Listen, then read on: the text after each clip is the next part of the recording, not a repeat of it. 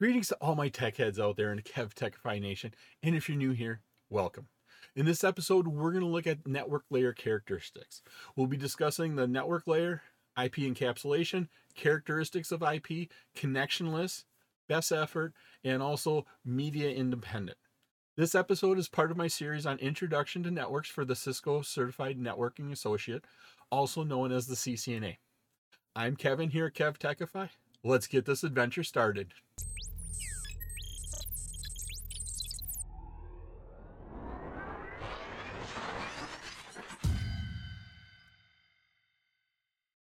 Remember, the network layer is on the third layer from the bottom of the OSI model. That's layer three. This is where IP version 4 and IP version 6 protocols live. This is where they do all of their work. The network layer performs four basic operations. The first one is device addressing. This is your IP version 4 and IP version 6 addresses. The second function it performs is encapsulation. It takes the segment from layer 4 and then we encapsulate it down here on layer 3. The third operation the network layer performs is down here where it goes and it performs routing where it, we pick out the best route to go between the routers to get to its final network destination. And then the last thing the network layer does is de-encapsulation. So up here at layer 3, we now de-encapsulate it, strip off the header there, pass it up to the OSI model.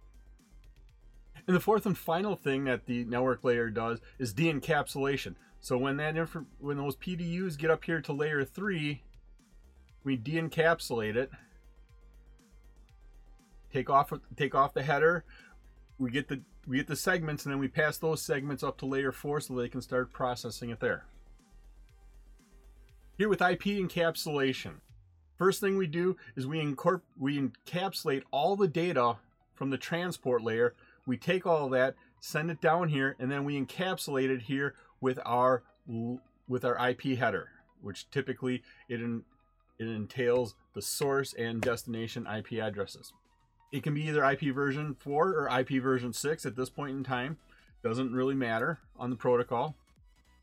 The IP packet will be examined by all layer 3 devices as it travels through the network. So every time it goes to a router, it will be examined by that router as it goes through the network until it reaches its final destination. The IP addressing does not change. From the start to the finish, the IP addressing will remain the same. It'll always come from the device it started at. That'll always be the source IP address and where it's going. A web server all the way around the world or just a database server right in your company, that IP address will be the same as it tra- traverses the entire network. If your company is running that, the IP addresses will change a little, but we'll get into that in a little bit later. Characteristics of, of IP. IP is meant to be a very streamlined protocol. There's not a lot of overhead. And what we mean by overhead is extra traffic that controls how that data flows. Internet Protocol, IP, is meant to have a very low overhead, meaning there's not a lot happening at the IP level at layer 3 that's going to cause a lot of extra network traffic. We can describe IP as connectionless, best effort, and media independent. IP is connectionless. The example we could use here is a letter being sent. We don't have to establish a connection with the destination before sending it. You don't have to call up somebody and say, hey, I'm going to send you a letter. You just write that letter out, put it in the mailbox, and the post office will take care of delivering it. There's no control information with it. There's no synchronization. There's no acknowledgments. We don't we don't have to worry about that extra overhead. The destination is going to receive the packet when it arrives when, whenever it arrives, whether it's tomorrow or the day after that letter, it's going to get there when it gets there. But there's also no pre notification saying, once again, get ready, you're going to get a letter from me. And there's no need for connection oriented traffic, meaning we don't have to have connection set up. That's normally taken care of different protocols. At layer 4, TCP will take care of that at the transport layer. IP is best effort. And what we mean by best effort here is IP will not guarantee the delivery of the data. There's no process here to make sure that it is delivered. IP is a reduced overhead since there is no mechanism to resend data. We have no guarantee of delivery because there's no guarantee. We don't know if the data made it there, so we don't know if we have to resend it. So there's no overhead for that. IP does not ex- expect any acknowledgments. It's not going to sit there and wait and, and get a confirmation that it that the end result or the end device actually receive that data. It's not going to sit there and wait and use resources doing that. And to be honest with you, IP doesn't even know if the other end device is actually there, turned on, and receiving data. IP that's what IP is designed for is a best effort. IP is media independent, meaning as data travels from the source to the destination, it could go across many different types of media. Here we have copper Ethernet. It goes into a router, then it goes across the copper serial, then it goes into another router. We have optical fiber here.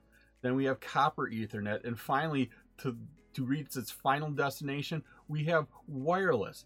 Looking here, IP doesn't it doesn't matter what the physical layer is because that's how the OSI model is designed is the upper layers or you can change one layer and not have to change everything else so IP is media independent it was my pleasure to provide you with this wonderful episode on network layer characteristics if you like this episode and you got value out of it and of course depending upon what platform you're using please click that like button give a five star rating leave a comment this all helps me bring you more great content please take a minute to subscribe to my channel all of my socials and contact information are on my website, kevtechify.com. There you can find out how to get all these episodes in video and podcast form.